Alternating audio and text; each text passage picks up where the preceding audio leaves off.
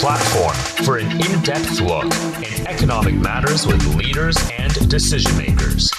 This is Biz Talk. Hello and welcome to this special edition of Global Climate Talk. I'm Guanxin in Beijing. Experts say dysfunction in supply chains and energy shortage will lead to higher costs for consumers, businesses, governments, and ultimately the environment. What can be done to promote investment to build a green economy and secure a sustainable future?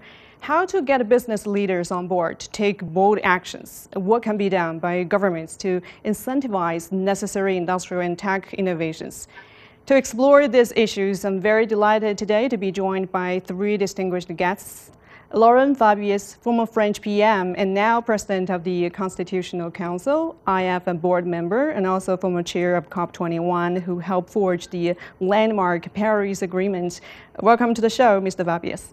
Hello and Eric Solheim, former Undersecretary General of the UN and Executive Director of UNEP, and currently uh, Ms. Solheim is President of Green Belt and Road Institute, also a Senior Advisor to World Resources Institute. Uh, Mr. Solheim, it's great to have you with us today. Thank you so much, Nihal. Thank you, Nihal. And Marco Lambertini, Director General of WWF International. Uh, with more than 30 years of conservation leadership, Mr. Lambertini has one of the world's largest and most respected conservation organizations. Thank you so much for your time today. A recent UN analysis of the war in Ukraine uh, kind of suggests that as many as 1.7 billion people in 107 economies are exposed to at least one of three risks food, energy, and finance. Uh, Mr. Fabius, how will the ongoing Ukraine crisis affect our ability to mobilize financial resources to meet sustainability goals? I would like to quote uh, my friend, the UN Secretary General Guterres, uh, recently saying, We are sleepwalking to climate catastrophe. We have uh, to change things. And the different reports which have been made, uh, particularly by IPCC. And uh, the facts that we are facing are very clear. But we are not going in uh, that direction uh, in a satisfactory way. Uh, about finance, obviously, finance is, is key. I would say private and public finance. I personally think that all our institutions I mean uh, public banks, private banks, IMF, and so on and so forth, must insist on the fact that if we uh, want to have a livable future, uh, we have to do more. From this viewpoint, there are commitments which have been made and which must be fulfilled. Remember the famous 100 uh, billion dollars, which have been promised in 2009 and they had uh, to take place in 2020. We are now uh, two years after, and uh, it is not yet met. Therefore, we have to insist on this public support because it's not only a question of mitigation but also on adaptation. And if you want to adapt the different uh, economies, you have to have public financing. There is a financing gap, and uh, there is also a say-do gap. Uh, Mr. Solheim, um, you know that with, to some extent we can understand. Uh, you know, countries are now facing multiple challenges. Are you worried that financing climate action is no longer among the top priorities? Let's see the environment degradation and climate change as a fantastic opportunity for creating jobs and making our economies more, more vital. President Xi has said green is gold. It's an enormous opportunity to create welfare uh, and, uh, and, uh, and new and better jobs. And that's also why companies all over the world now tend to be ahead of governments, not hiding behind governments. Many American companies are far ahead of the American government. In Europe, the furniture maker, the Swedish furniture maker IKEA. In Indonesia, April, the biggest paper and pulp company in the world, a world leader. And in China, of course, Huawei, Tencent, basically all the big companies of China has made substantial climate promises. So the key is to change our thinking into all the win-win opportunities, good for economy and good for ecology at the same time. So, do you agree that we are sleepwalking into a disaster? I believe that we have put the train on the right track. We are moving in the right direction. However, we are not moving fast enough. Now, every major company in the world understand that you need to move into the green economy, but we need to give it a further push because we have very little time. And Mr. Lambertini, what's your view on this? Where are we now in providing much needed financial resources to combat nature loss? I will want to stress these, these two dimensions which are interconnected, climate and nature. We are beginning to understand that actually the destruction of nature, the uh, destabilization of climate are having uh, direct consequences, not just on the natural world, but on our own lives, on our economy, on our well-being, on our health, uh, on our future, on the future of our children. So this is a new awakening. This is a deep cultural change in our civilization, the way we look at nature, not anymore as something that we can take for granted, but something that we need to start uh, to, to, to, to, care for.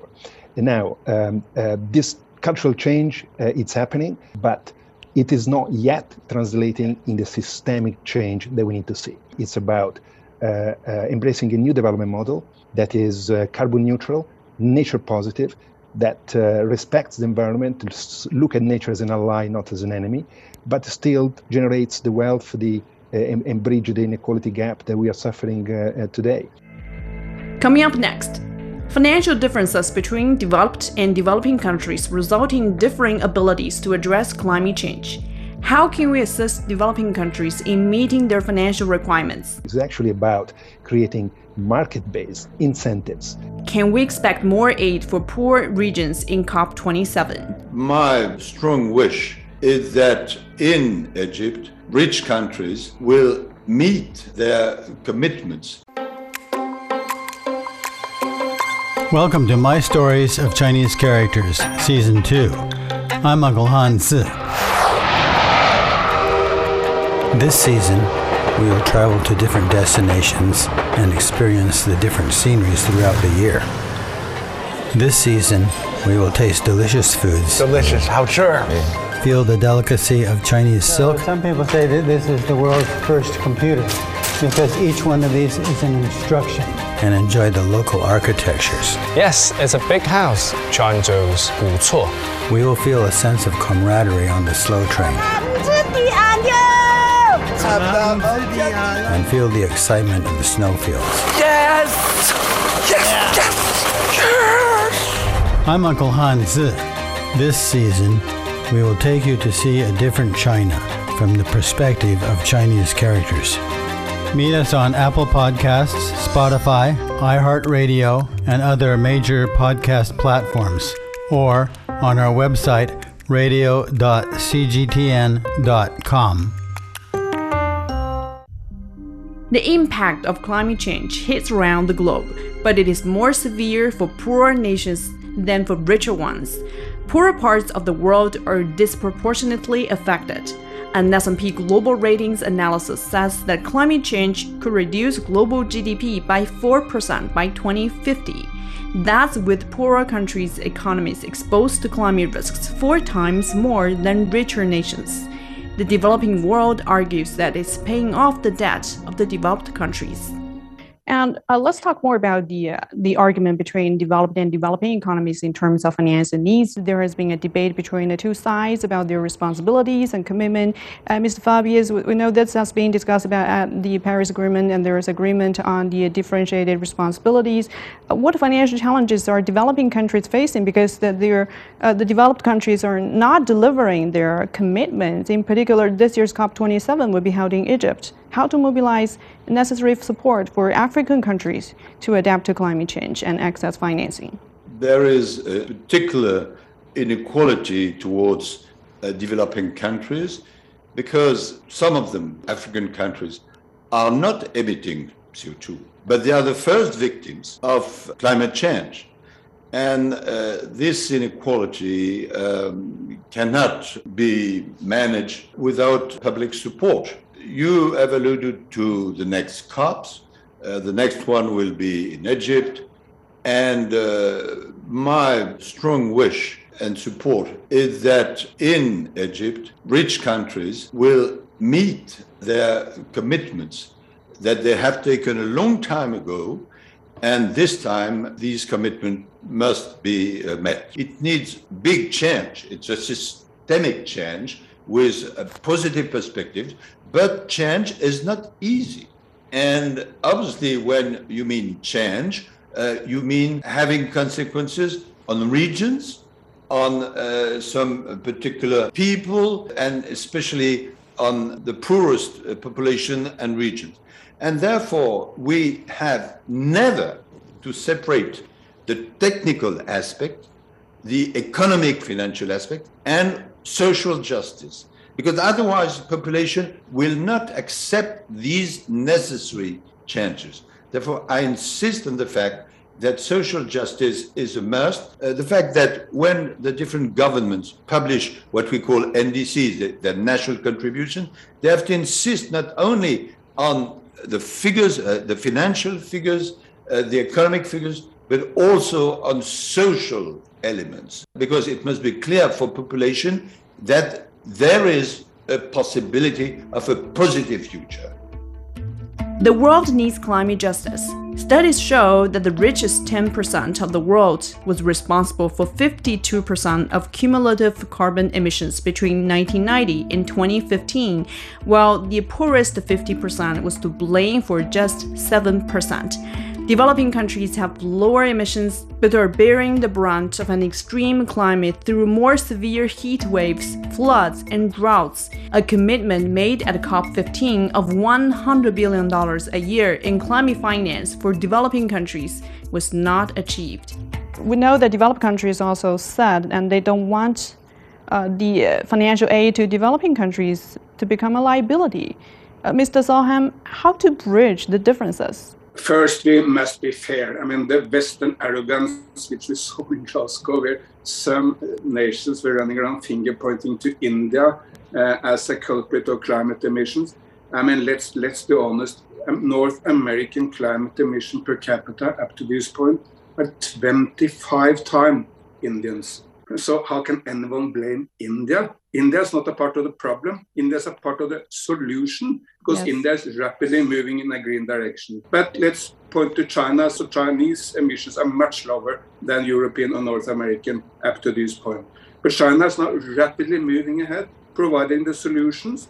And that these, the two biggest developing nations, China and India, can do a lot to invest in other developing nations. China last year produced 80 percent of all solar panels in the world.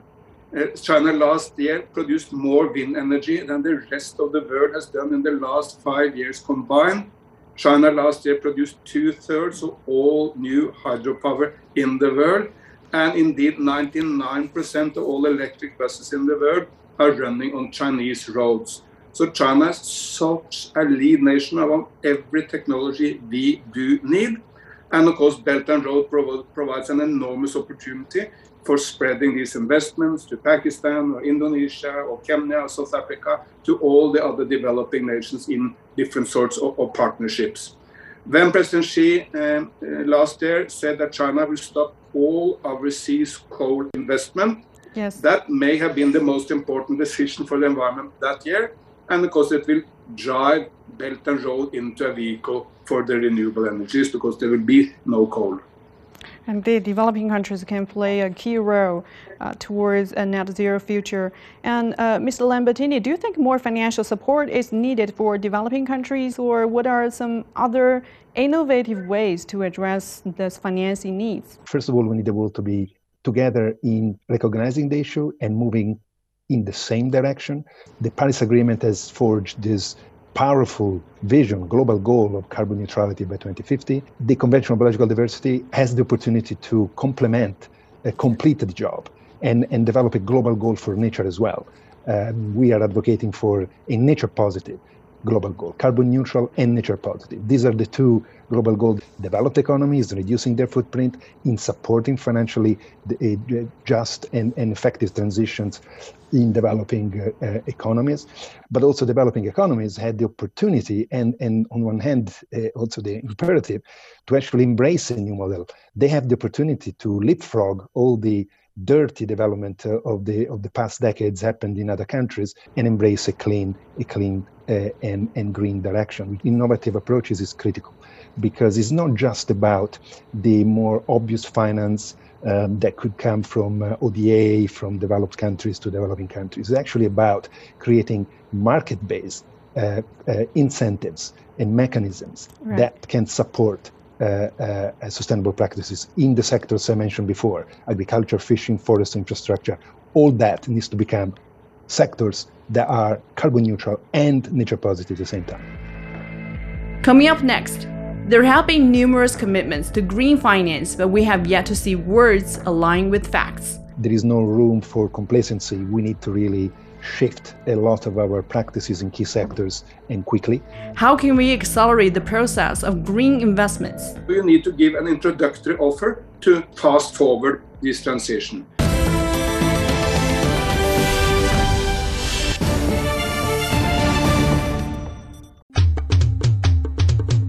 Wondered what's actually going on in Africa through the perspective of an African? How are things really going between China and Africa? What's the narrative of this relationship? Well, get a perspective with China Africa Talk. Hear from African diplomats, entrepreneurs, academics, Chinese natives, and more. Get on our wavelength every week to find out what's real with China Africa Talk. Find us on Apple Podcast, Spotify, Google Podcast, and more. We'll see you there. The private sector has an enormous role in providing solutions to climate change. We know that the private sector are often profit-driven. How to align the goals of the private sector and society? Uh, Mr. Fabius, you mentioned carbon pricing. Uh, I think that is a very innovative way to uh, to align the goals. Uh, what are some other uh, ways to do this, in your opinion? I think nearly everybody agrees that uh, it's an absolute necessity uh, to have a carbon pricing system. But, but one could say, well, it's a good idea, but you have to pay attention to the fact that the level of developments of different countries are not the same. Therefore, IMF is working on a possible system where you would have different areas, different zones, and a possibility of a, a three-tier uh, system uh, regarding carbon pricing.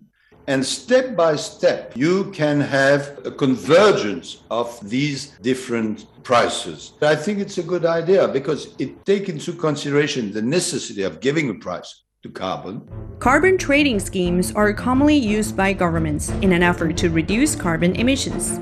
Carbon trading provides economic incentives within a market based system by pricing emissions and charging polluters. It's considered to be the most effective method of combating climate change. The World Bank reported in 2021 that 65 carbon pricing initiatives have been implemented in 45 countries worldwide. The price of carbon emissions varies between countries, but high carbon emission costs makes greener industrial processes more attractive to companies. Mr. Solheim, uh, another thing to look at the, uh, uh, the, the, green investment is uh, the green standard. A 2020 report of the UN Environmental Group Environment Program warned that only 368 billion uh, of the 14.6 trillion in announced global recovery spending from the COVID-19 pandemic met green standards how to improve transparency of green economy and how to unify different standards to guide investment? I believe, like Laurent, that in these issues, Europe uh, provide the leadership we need because Europe, uh, through the Green New Deal and the European taxonomy, is now making an all-European system which will force transparency on companies and which will make it much easier for those who want to invest in the green and much more difficult. High interest rates are more difficult for those who want uh, to, to, stick to, to stick to the brown. Let me give a very practical example of how we can move fast into change. In my nation, Norway, last year, 80% of all cars sold were electric. We will very soon be 100%. But how this, how did this happen? Happened because the government did set the right policies no one wants to be the first person in the community to experiment with a car. So you need to give an introductory offer to fast forward this transition. So we changed the tax burden. Electric cars became cheaper and the gasoline cars became more expensive. And we gave a number of in, uh, introductory offers to those who bought an electric car. They could go in the bus lanes. They could paid less on parking spots. They paid less when they cross Norwegian fjords on a ferry. Uh, and with these introductory offers, people started buying electric cars, and then a number of people buy electric cars. The market take care of the rest. Here there is a universal theory of change, in my view.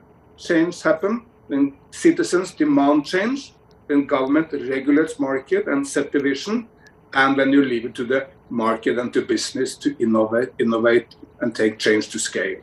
Uh, Mr. Lambertini, we know that uh, WWF is actually uh, is actively involving in uh, the uh, bios- uh, biodiversity conservation in many countries. Or what are some of the best practice practices in encouraging private investment? we heard of public-private partnership, and tell us more about that. I think we need to be very clear about that.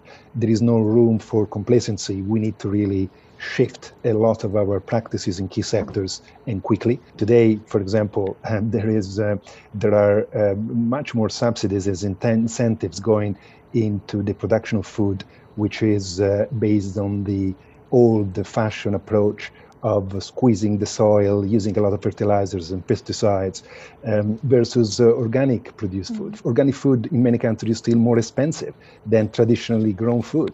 That has to change, and that can change if incentives and subsidies both uh, uh, public um, but also private uh, investment and incentivized towards a more natural way of producing food. And this is where the message of the Paris Convention on Climate has been so powerful, has created a clear direction, has created a level playing field, has sent a strong signal to markets that transition towards a carbon neutral future has to happen. The world agreed to that. In Kunming, uh, we need to agree on an equal direction for a nature positive goal, as I said earlier, where the world, the message to the market is uh, uh, similar in terms of shifting practices in the way we produce food uh, on land, we fish at the ocean, in the way we extract other, other natural resources. There has to be in balance with the planet. That message needs to be codified by the world, and that regulatory dimension is super important to drive then a transition that will be embraced by the business, the investment sector. We're past the time where we can uh, count on a few progressive companies or a few progressive investors. We need to level the playing field. Uh, let's talk more about international cooperation. We've been relying on international cooperation to provide agreement and solutions to the global climate crisis. But now, uh, since the world's multilateral system is seeing increasing challenges, uh, Mr. Fabius, having forged the landmark Paris Agreement when you were chair of the COP21, you were often asked about the secret of achieving a universal agreement. Is it less likely to build consensus in a world which seems to be marked with more fragmentation? Were we able to, to have a success in Paris? Because we have been able to build a consensus between what I call three planets the scientific and technological planet, clear, mm-hmm. the society planet, and the governmental planet. Uh, as a matter of fact, today, unfortunately, the governmental planet, I mean, the multilateral system, uh, is in a sort of crisis. And uh, there is, I take the wording of Marco, there is no room for complacency. Because if we want to be successful, and it's true for climate change, and it's true for Kunming um, COP, uh, we have to bring together states, cities, regions, businesses, banks, civil society, and individuals. And we have, and it's not the effort of only one country, it's the effort of every country in the world because there is no frontier for pollution, there is no uh, frontier for uh, climate change. And uh, Mr. Solheim, uh, you're always looking at the upside. Uh, I'd like you to talk more about China. Uh, the country is increasingly incorporate open, green, and clean targets into its BRI projects. Uh, what's your view on these changes, and how could it make more contributions to green development? China has changed a lot. I mean, 10 years back, it was true that China was extremely polluted, and now China has made enormous domestic transitions uh, and China is a global leader, I mentioned earlier, and a global leader basically every environment technology. But China is also now a global leader of environment practice. China is the biggest tree planter in the world. Uh, President Xi just launched a huge scheme for national parks in China, taking better care of the panda, the snow leopard, and many other species. China has launched the ecological redlining system, which is the best system in the world as far as I'm aware of for protecting nature in difficult places. And China has cleaned up, say, the rivers in uh, in the in, in uh, Zhejiang and Jiangsu province, and indeed now a fishing ban in the Yangtze, which is of course in the short term a big pain, but in the long term an enormous gain for the ecosystem. So the world has so much to learn from China. But for this to happen, we must avoid the geopolitical tensions because if China on one side and the West on the other, starting an all-out competition, cannot cooperate, everything will be difficult. And we should all realize no nation in the world want to make the choice.